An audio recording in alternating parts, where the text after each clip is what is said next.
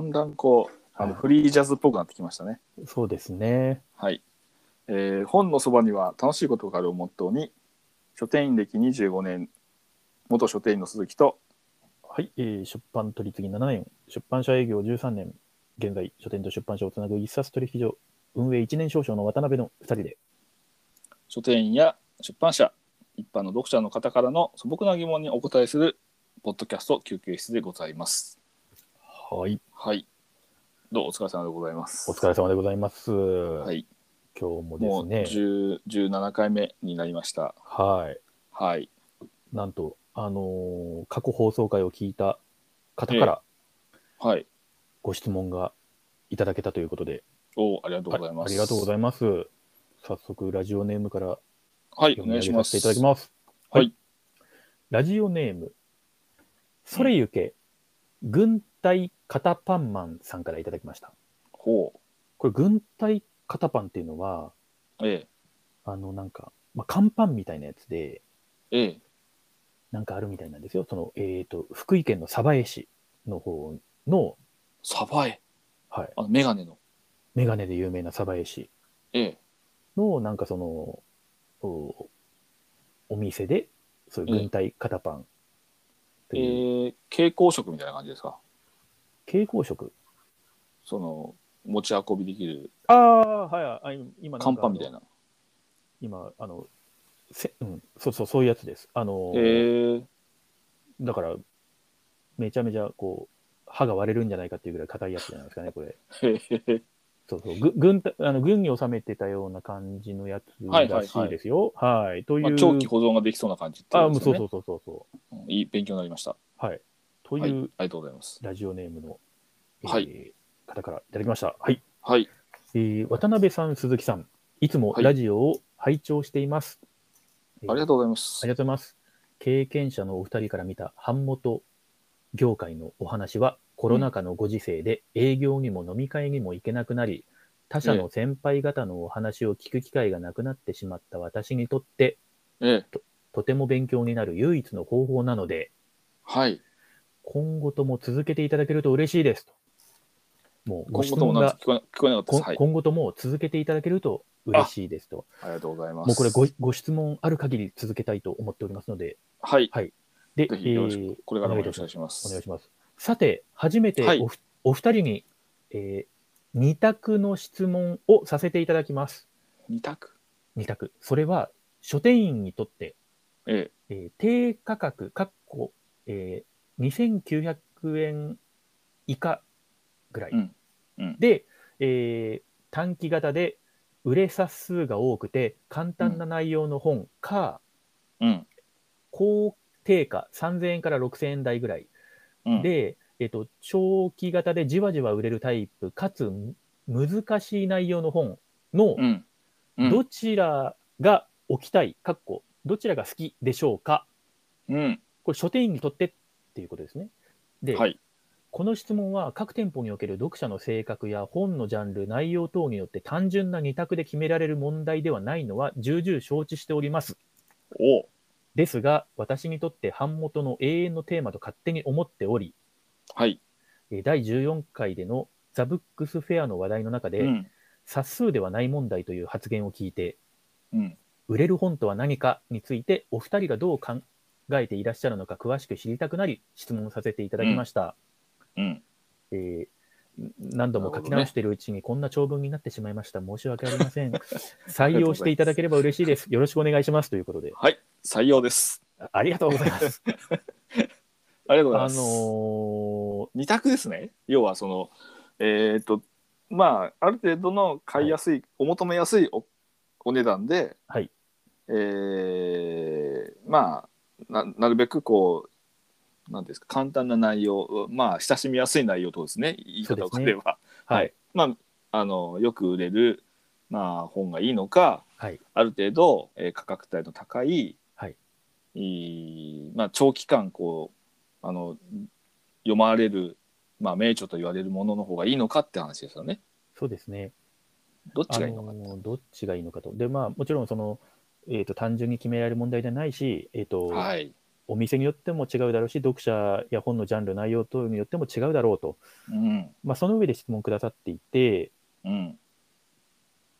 あのどうなんでしょうか。どうなんでしょうあの結構本本は難しいんですよあうの、ん価格をあの出版社とししても値段値付けをどうするかってすっごい難しいです。まあ、そうですよねうん、えそれがまあ多分じゃあ低価格がマイナあの2900円まで、を低価格ってしてますね。なので、うんもしかしたらちょっとそういう専門書的な、う感んじの、多分一般の読者の方からすると多分1500円ぐらいまでが低価格まあ、ギそリのぐらいだギと、まあ、なんか普通、普通って感じですよね。そのうん単行本であれば。そうそ2000円とか超えてくると、ちょっと高いなって感じうが出高いなてとき思まうすよねねもう。ね2000超えるとね、ええなんで、この軍隊型パンマンさんは低価格っていうのが、だいたい3000円以下ぐらいを低価格って見てらっしゃるので、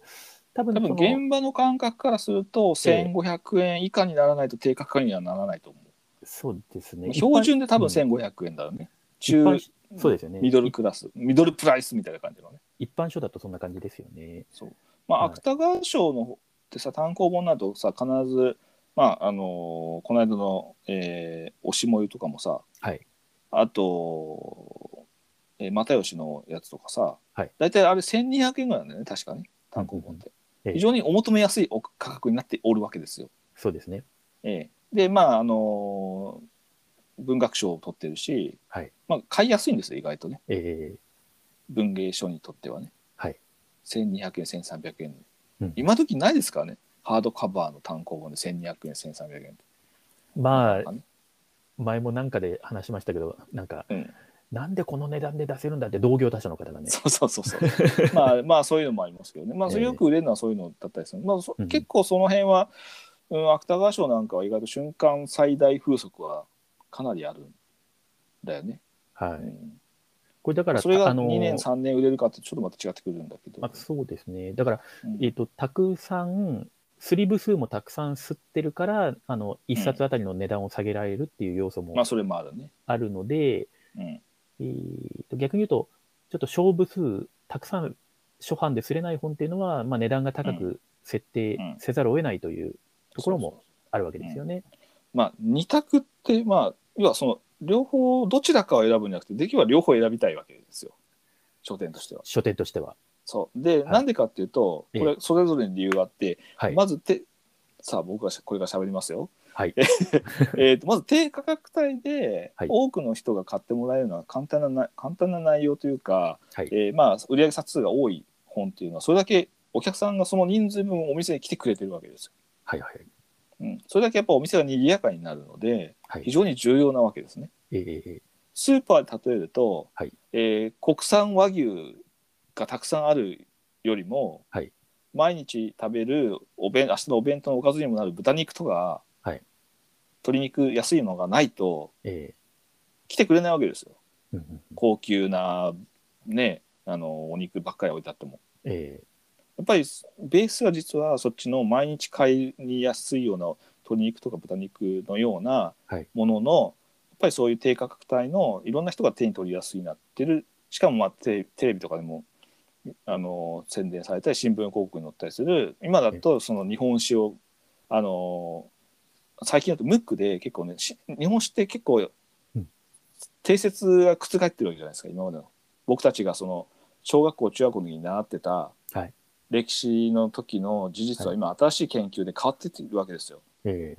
あれ確か中高だったよな。でムックがあるんですよ。その、はい石ノ森章太郎の,、ええあの日本の歴史の漫画のやつあるじゃないですか。ーはいはいはい。あれの新しいやつで、ええその新設、まあ、新しい研究によって明らかになった歴史のムックが今出てるんですね。うんなるほど。はい。でそれって、ええせ確か1,000円ぐらいなんですようんうんムックで。はいけどそれってすごく面白くて。えでそれを実は読んでいくと、はい後半には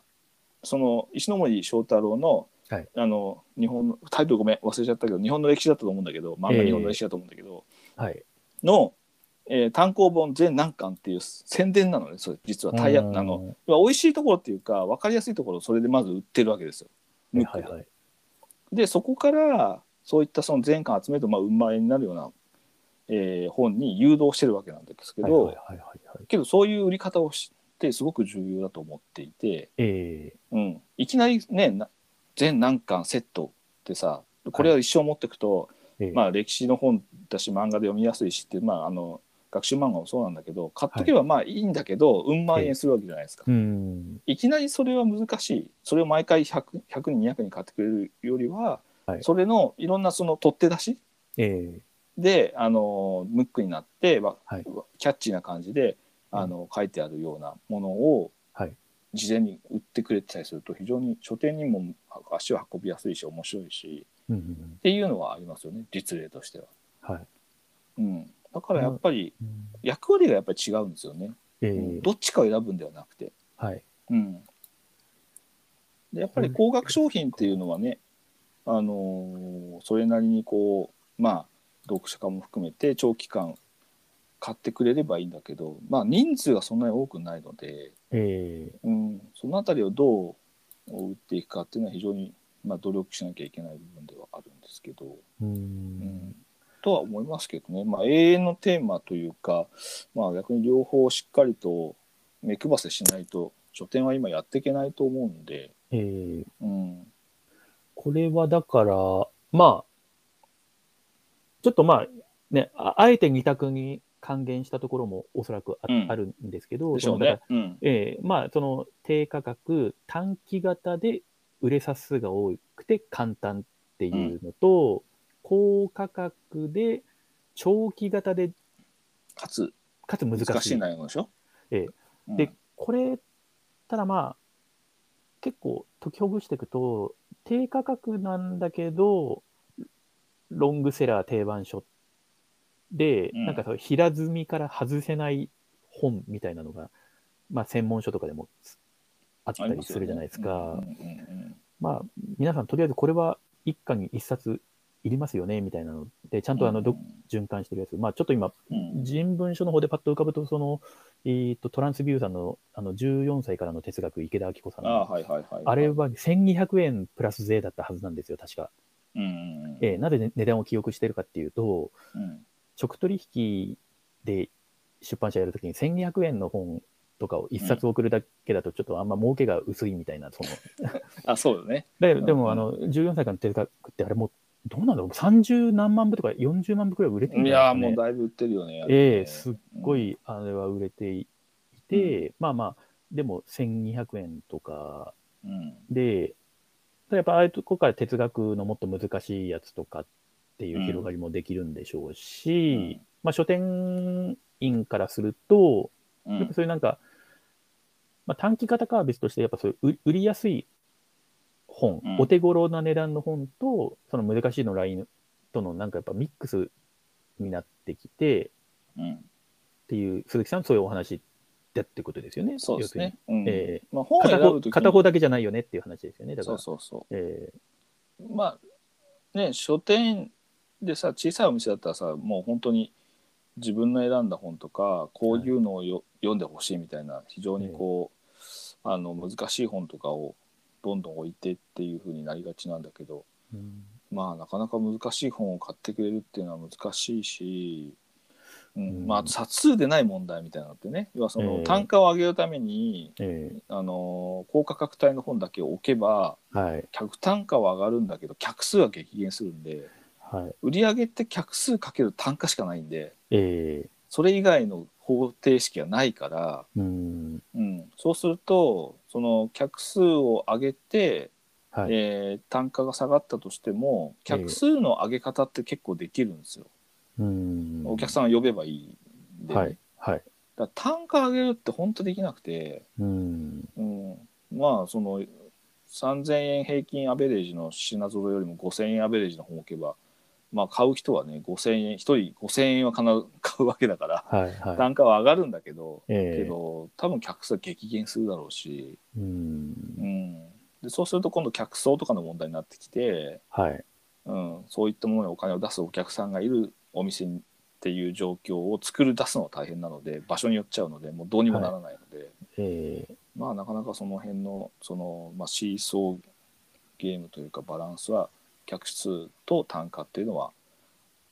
まあ、永遠の問題とかテーマではないんだけど、まあ、それは重要な部分ではあるので、そこを考えて品ぞれをしますよね、やっぱりね。そうですね。うんだななんか、高い値段をつけざるを得ない本というのは、えっ、と、ひ必然そのスリブ数が、その、だから、えっ、と、少そないの、原うん原価的に高い値段をつけざるを得ないから、スリブ数が少ない。そうね。でうんスリブ数が少ないけど、本を出版するっていう時には、でもやっぱ読者はいるはずだっていうことですけど、そのうん読者、あの、ある一店舗の読者の話ではなくて、そのなんか日本全国みたいな、うん 日本語を読むひあ日本語を読める人たちでもなんか読者の数が全国でもなんか何百人しかいないとか、なんかそういうタイプの本だけどあり本ますとよして出版すべき本っていうのはあるじゃないですか。そだう、かそられはか確実にあると思う。ええそれとまああのお店はやっぱりどこのお店でも置ける本っていうことではなくなってくるのでうんやっぱりそうすると。どうなんですかねこの昔あの常常備の話とかも過去回でしましたけれども、まあね。なんかそういう常備、常備店にだけその本を置いてもらうような感じの、うんまあ営業の仕方にもなってくるかもしれませんうしん、だどうですかちょっと僕今この話をしてて、昔鈴木さんにあの、す鈴木さんのその栃木の大山の店長時代に、ええまあ、文房具も扱ってたわけですけど、はいはい。あの万年筆、あの何万円ってする万年筆を扱あ、うはい。はい。時のエピソードを聞いて、すっごいそれが面白かったんですけど、ええなんなかんかその話あたをりもしちょっと、いや、だから、お客さんがそういう高,、うん高価格のほ、あの、商材をそのお店で買うっていうお客さんが判断をしてくれるときに、うん。ああそうあ、思い出した思い出した。ううんん。ある種のそのなんかせ高い専門知識だったりとか、アフターサービスとかうんもはいはいはい含めた、お店に対する、そうそうそこのお店でこれを買うのがはいいい買い物なんだっていう、う。うん。高いから買う、安いから買うだけではない世界観があるんだっていうような話。そうね。それカメラ売った時の話からつながるやつだよね。ああ、そうですよね。そだからうそうんうんうんう。カメラの話で全然しないでしたっけこのあの、ポッドキャストポッド休憩室ではしたことないはずですね。はいはい。はいあの中古カメラを書店で売った時に、中古カメラ。まあそうあの、当時だと当時っていうかまあデジカメの前線の時でしたけど、あのうんうんうん、要はフィルムカメラですね。はいはい。ポラロイドカメラとか、ええあと昔のフィルムカメラはいの中古はい品ですね。えで、たまたま当時は、はいその結構そのクラシックカメラがちょっとブームになっていて、はい。あのーミックがいろいろ出てたんですよ、クラシックカメラの。関連ムックがいろいろ出ていたと。そうそうそうそう。はいで、あのそのフェアをやろうと思って出版社にまああのー連絡して、できればカメラも売りたいと。ムックのフェアを組もうとして出版社に連絡をしてカメラも売りたいってことを言ってしまったと。そう言ってしまったというか、まあ、カメラも並べて売りたいなと。だって、ムックだけ並べても面白くなんともないじゃないだって。まあそうですね。うんうんなんならカメラも売ろうよと思ってでじゃあそのそのムックのこう最後の方に、はい要はそのあの、まあ、おすすめフィルムカメラクラシックカメラみたいなのでそこの,、提あの協力店舗を載ってたんですよね。はあ、はあはでそこの編集そのムックの編集部に電話してあ、はい。ここのその提供っておすすめしているその中古カメラ屋さんをちょっと教えてもらえませんかっていうふうに電話して、はいで教えてもらってそこに直接ちょっと仕入れたいんでお店でちょっと並べたいんですけどっていう感じまあもちろん買い切りですようん買い切りですけど、まあ、大体うん2万円から3万円ぐらいのポラロイドカメラとか、はいあとオリンパスのペン2とかおおあとドイツのなんだっけかな、えー、とドイツのカメラとか、まあ、大体3万から4万ぐらいのラインナップ、まあ、安いので2万円ぐらいのやつとかを、うんまあ、4台ぐらいはい。まああのいろいろ紹介して、えーメールもらってこんなんどうですかみたいな感じでこっち選んでええで、まあ、それ千葉のね今はもうないんですけど千葉のとこで通販でやってた、まあ、クラシックカメラさんがあったんでへーで、まあ、それをお店に仕入れた時に、はい。お店には並べるんですけど、まあ、はいお客さんはそれじゃ普通にね本屋でカメラ売っててもさ、もう買ったとしても使い方わかんないし誰に聞いたらいいのかわかんないし、故障したらどうするのってもうあるから多分そういうのが不安になるだろうと思ったんで。ええそこのカメラ屋さんのあのアフターケアの約束を取り付けて、はい買って何かあった時とか使い方が分かんない時とか、はい何かあのその他質問とかあったらそこの、えー仕入れ先のえカメラ屋さんに連絡してくださいというようなのを最後、まあ保証書じゃないけど、うん。まあ、そういう連絡先を一緒に添付して販売して、はいえでまああの全部完売したんですよカメラが。うーうんん。でそういうのがあってやっぱ買う、まあ、本もそうなんだけど、ええそういうものを高額商品を買う時ってはい。買った後はい。一応安心したいんで、えね、使うためにはどういうふうなあところに問い合わせしたらいいのかとかーうん壊れた時とかはどこに言えばいいのかみたいなことはえできれば本屋に聞くんじゃなくてちゃんとカメラ屋さんに聞きたいじゃないですか。ええうん、というのもあって、まあ、一応そういうふうにケアをしたら売れたっていうのが、まあ、一応成功体験としてあってはい。でこれが前振りの話なんでまこれが前振りなんでですね。す、そうでその後に今だあの万年筆をね僕はあのそのお店で万年筆も、まあ、文房具もやって万年筆は僕がある程度その力入れて売売り続けてて売るまでに結構半年以上1本2万円ぐらいする万年筆入れたとしてもに半年ぐらいかかったんですよやっぱり売れるまで。はい。うんうんうん、けど一人二人お客さんと話するようになって、はいでその自分も商品知識をちゃんと勉強して、はいでまあ万年筆のその、えーペン先の研ぎ方とかも教室通ったりとかして、ええー一応ある程度その万年筆に対しての,、まあ、あの増資は多少深めて、はいでお客様に対していろいろとこうあの案内できるようにして、はいえー商品知識も踏まえた上で、はいうあの大き続けたりして、まあ、そうすると結構常連さんがついてくれて、はいそれが2万円とか1万円の万年筆からだんだん5万円とかはい8万円とかって万年筆が売れるようになっていってるっていうでまあ大体月十数万円、はい必ず万年筆が売れてるっていう状況にもあってやっぱりその高価格商品って、はいまあ人につくっていうのもあって、はいやっぱりその知ってる人から買いたいっていうのもあるし、はいあのまあ買った後相談しに来られたり、ええまあ、ある意味その自慢しに来たりとかね、うーんまあ、いろんなそういうのがあるので高額商品でちょっとやっぱり、あのセルフっていうその書店のその商商売システムみたいな感じとちょっと違うんですよね。はいはいはいはい。うんまあ、その自分で探して自分で手に取って自分で選んで買うっていうのはちょっと違くてやっええぱりそのちょっとこのケースの中身の万年筆ちょっと見せてくださいっていうところから商談が始まっちゃうからええそこで必ずその商品についての質問や、はい。ね、情報交換とかが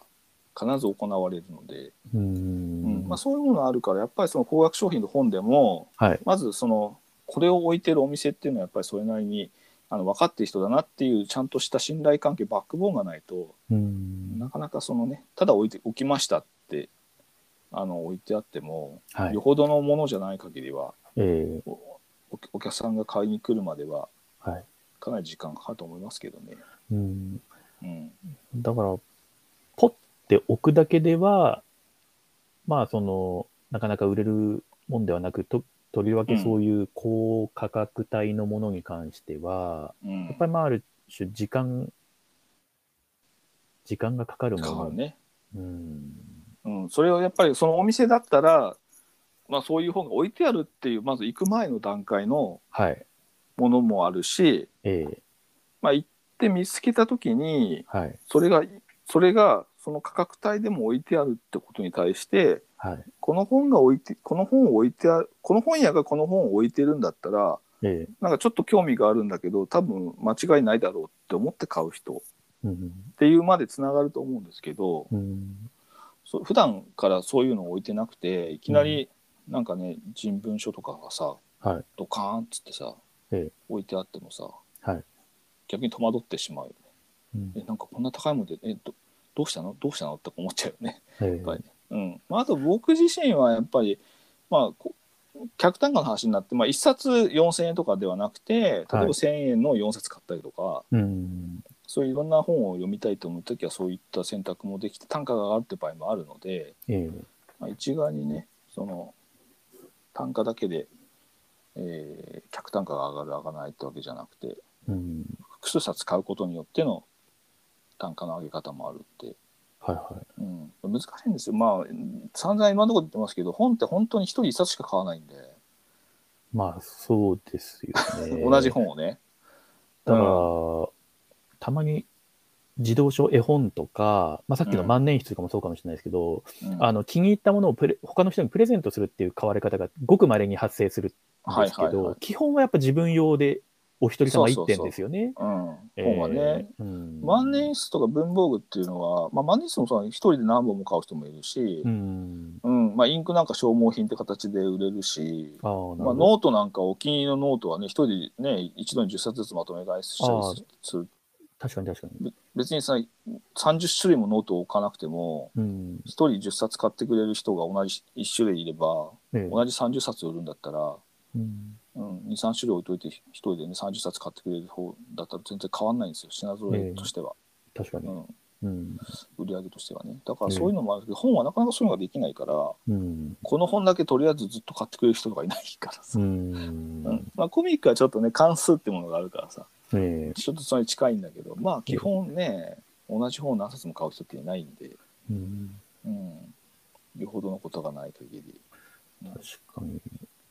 まあなんか文庫とかコミックの関数ものっていうか、その連続して出るやつとかは、そうやっぱいりうのはね、うん、ちょちょっと若干近いかもしれないですよね。だから、近いかまもあ、発売日、今日が発売日だっていうのをしっかりこう、すり込むっていうのは大事かもしれないですよね。すり込むって言い方はあれですけどうも、んちゃんと。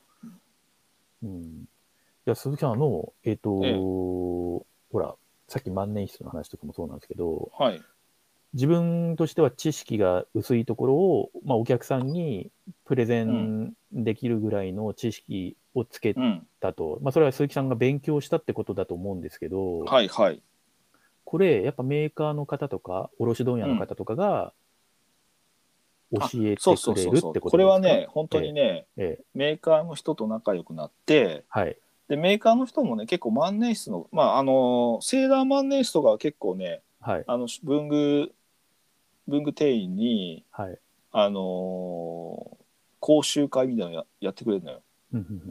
うんうん、定期的に。えで、えまあいろいろとあの万年筆のペン先の見方とか研ぎ方とかええあって、あのーまあその職人の人たちに教わってね、はい有名な方とかがいるんだけどセーラー万年筆はセーラー万年筆。うんうん、でああの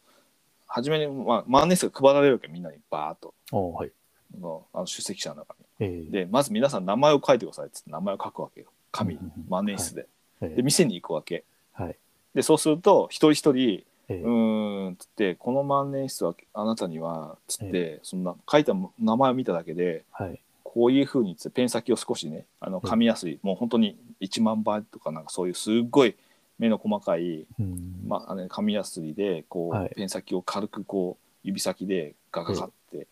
シャシャシャってやって、はいこれでちょっと書いてみて自分の名前って言うと全然書きが違うわけ。うん。うん、それって名前って人間が、人間っていうか一人の人が一生で一番書く漢字なんだよね。ええうん、それを書いてはい。どういうも書き方をしてるかっていうのがその職人してわかるわけ。うん。いうん、まあちょっとこれ全然あの脱線した話なんだけど。や、でけもどそれ面白いそれってやっぱりえ、えええすすごいじゃないですかその人,、うん人を見て、ええもし僕がお客さんではい。ペン先なんか万年筆初めてなんですよねって選んだ時に、はい。で聞いた時にちょっと名前書いてみてって言って名前書いて、ええうんあなたにはこの万年筆が似合ってますちょっとかって書いてみてくださいってどうですかっつってええ一回書かせて、はいでけどこっちの方はもしかすると合ってるかもって見せてたらそっちの方がすごい自分の名前がうまく書けたらすごいこれ絶対勝っちゃいますよね。うんうんううんん。それって多分そういうことだと思って、うん。うん、なんかそれはやっぱり勉強になりましたね。うんなるほど。ってことは、ちょっとまあ無理やり本の話に戻すと、うんまあちょっと今回のご質問いただいた軍隊カタパンマンさんは、うんえっとまあ、版元の永遠のテーマっておっしゃられているので、うんうんまあ、出版社の方で、でまうたん高定価の本を扱うような、まあ、営業もされていると。はいはいということは、やっぱりもしかしたらポイントはその根付けをどうするかとかいうこうとんもありますけど、うんまあ、なんていうんですか、その書店員さんに、うんなんかやっぱりその、専門的な知識とかを伝道師のような、なんかおしおお伝えできるような、そうまあ、そうだねそうそうそうあのそこは要は重要な要素ってことですかね。うん、うん、で、まあ、こううんた、まあ、高くなっちゃった本でも、はい、それだけ、まあ、長くか読まれてほしいっていうその意思を持って作ったってことを、はい、まあ、書店員さんがお客さんに伝えてもらうような形のはい、そのまあなんていうんですか営業というかまあ、置いてもらうというよりは、なんかその、そうそれを、買いたいっていうところの。そうそうそう、はいそれをこうお店に置くってことは、はいその本が良さっていうことをお客さんにこう間接的に書店員が教えてあげてもらうみたいな。はい。まあ、伝道って言い方ちょっと 伝道してきたらおかしいけどイエズちょっと大げさス会すのぎ、イエズス会の宣教師のような役回りちょっをと。伝道しててちょっとなんかちょっと大げさすぎるけ ど、はい。うん、そういうなんていうのかな、まあ、その媒介としてのその本の良さをお客さんに伝える媒介としての書店員としての役割を、うん。まあ、できればいいと思うんで分かってたそういうのってさあの分かってる書店員ってさ、あええこの本がすごい出る今度すごいよって言ったらさもうその時点で自発的に伝道師になるわけじゃないですか。はいはい。書店員さんがですよね。そうそうそう、ただまあそれ、れって全員が全員書店員ができるわけじゃないので、はい。まあ、この本がいかにその良い本かっていうことをいはいかにこう書店員さんからはい。一般のお客様に伝えられるかみたいな、うん。まあ、そういったところで書店でやれば多分高額商品として売る理由もその書書店側も分かってくるから、ええうん、こういうものがやっぱ買って読まれてるってことは素晴らしいってことっていうのを理解できれば喜んでお店の方に置くし、それはをいお客さんに伝えることで、その高価格帯の本でも置く置いてある意味が書店書店に生まれるので、ええお客さんが見ても、はい。まあ、そのなんかいきなり「え何こんな本が置いてあるの?」ってことはなくなると思うん。う。そうですよね。うん結構やっぱりなんかそういう、あの、ほあの、そういう、なんていうんですかね、あ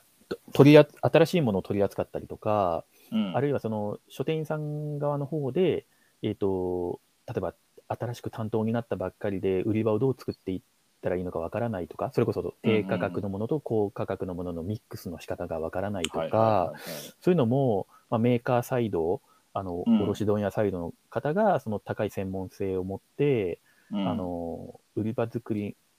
の力になれるようななんかうんアドバイスができると、うんまた、お互いにとってね、すごくいいお仕事につながっていくんじゃないかなっていうのはそうですね。ありますよね。うなんかそれを、まあうけんどなんか書店さんの中でそういうのを教え合うみたいなのが、なかなかちょっとやっぱり、だんだん年を追ううん追うごとに難しくなってってるのかなって感じがちょっとまああってそうだよねううんんまあ、まあ、価格帯って、まあ、浜本さんはね、やっぱりそのうん収益として価格は非常にこう、値付けも含めてシビアに考えてると思うんですけど、意外と書店員って、ええまあ、いいか悪いか別として、ポップに値段を書くことはほとんどないじゃないですか。ああ、まあそうですね。うん。うんう んでまあ、そこはやっぱりあのある程度、伝道師としての素質が、ええ ええええあの安い安いようではなくて、ええうん、やっぱ伝道師としてのこれを買うと幸せになれますよっていうさ、うんそういう素質がやっぱあるんで。えうえんいいんじゃないでしょうかそうねです。ねでもなんか、いやすごくおも面白いご質問いただいて、いや、なんか、僕んちょっと思ったんですけど、ココミックとかでも、低コミック一冊一冊は低価格ですけど、はい。時としてこう大人買いと言われるような買い方をすると、なんかそれがそうですよ1万、2万とかって単価が一気にいくわけじゃないですか。まあ、そうすると、そうだよ。考えたらそうだよね。大人買いをされやすい売り方とかを知っているはい。コミック出版社の営業マンとかがいたら、ええめっちゃいい提案とかできるかもしれないじゃないですか。うんなんか絶対これだは、あの、お客さんに聞かれた時に全部出せるように歯抜けを絶対にしないで ほしい。これ、これに、この作家さんに関してはそうしてくださいとかって言われたらやはっいぱするもんじゃないですか。そうね。意外とコミックスってさ、読者と書店員とさ、え出版社がさ、ええある程度同じ方向に向かえる商材だよね。うんと思い同ますじ方向向ける幸せな商材だよね。えで、まあ、本当コミックなんてたて単価的には450円とかさ、ええ460円とか、まあ、高ね、500円とかさ、安ういんのにもかかわらずさ、数がそれだけ売れてさ、ええ集英社なんか非常にあの、すごいそうですよね。イケイケな話じゃないですか。ええそう、だから、面白いですよね。なんかすごい、うん、あの、やっぱジャンルとか内容によっても変わってくるとは思うんですけど、はいはい。ええうん、はい。まあ、売れる本とは何かということについてそは、うですね売れる本の内容というよりも、その良さとかをちゃんと共通認識しを持っているかってことですよね。ううんうんうん、うん、そうですね。出版社と書店員と読者とそうですそねれはコミックは非常に幸せな関係を今築いているので、うんうんうん、うんもしかしたらちょっとそういう専門的なジャンルでも、また、うん、あのー届くは範囲は人口、届く人口の数としては少ないかもしれませんけれども、はいなんか同じような関係性が築けそうな気はしますよね。そううね、んやり方によってはうんうんそおお店単位でね。あうのそう、はい SNS とか Twitter とか見るとね、うん何かしら本についてはさ結え構え食いついて、この本がようやく出ると思ってきたら必ず出てくるから。そう心待ちにしてる方ってのもそうそうそうねそう、必ずいうまわすかこらねれ出るんだとかさ、うん、うん、それがいくら高額商品でもさ鈴木さんだってこの間そういえばなんなんだっけななんかからからふとのなんとかなんなんかっていう宝と観光地図だっけ、はいうん、それを心待ちあのに、ええそうまだね届いてないのよ 戦前戦前のその、はいまあカラフトは昔日本領だったんではいあのそこの観光ガイドってのが昔出てたんですけどそれを復刻したのが、え石井図書石井地図制作所だっけかなはいが復刻したんですようん、でこれはってもう速攻であの本屋クラブに注文して書店受け取りしたんですけどはいあのまだもう2週間以上経つんですけどようやくなんか出向あの今出向しましたってようやく昨日メールが来て、えはい、なんかその前はなんか今現在鋭意、えー出向中ですみたいな メールが来てた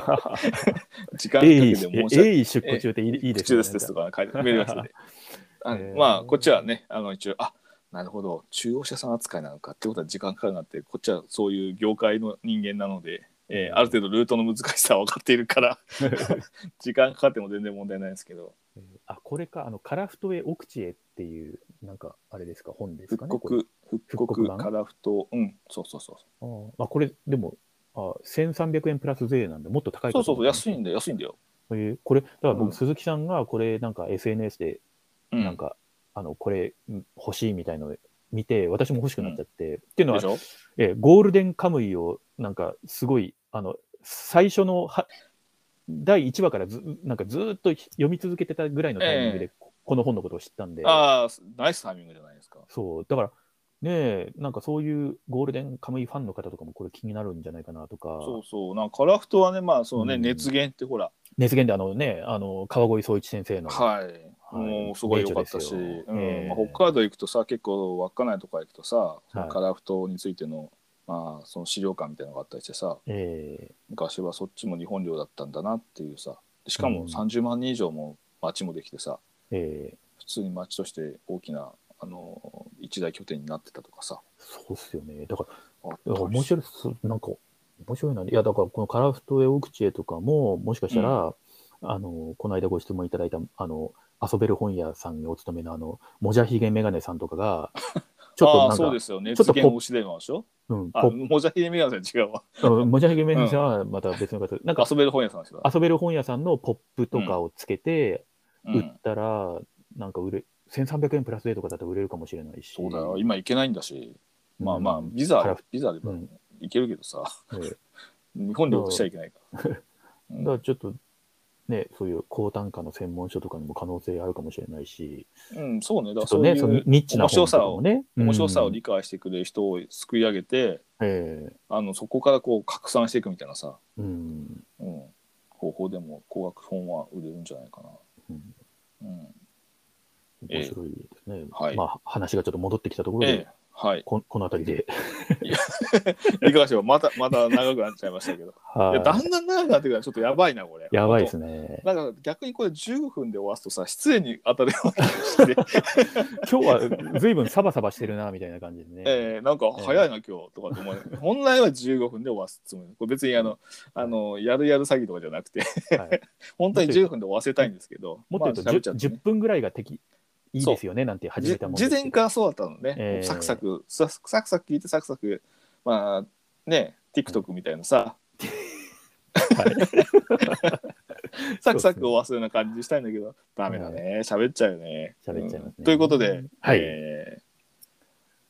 いかがでしたでしょうか、はい、えっ、と、ええー軍隊、えーそえーそれゆけ軍隊カタパンマンさん、あの、はい、カタバンバンさん、またよかったらちょっとご質問いただけると嬉しいであす。のどしどしと送っていただければと思います。はい、はーい。はい、これそれではまたお待ちしてます。ははーい。い、ごきさようなら。はい、さよう なら。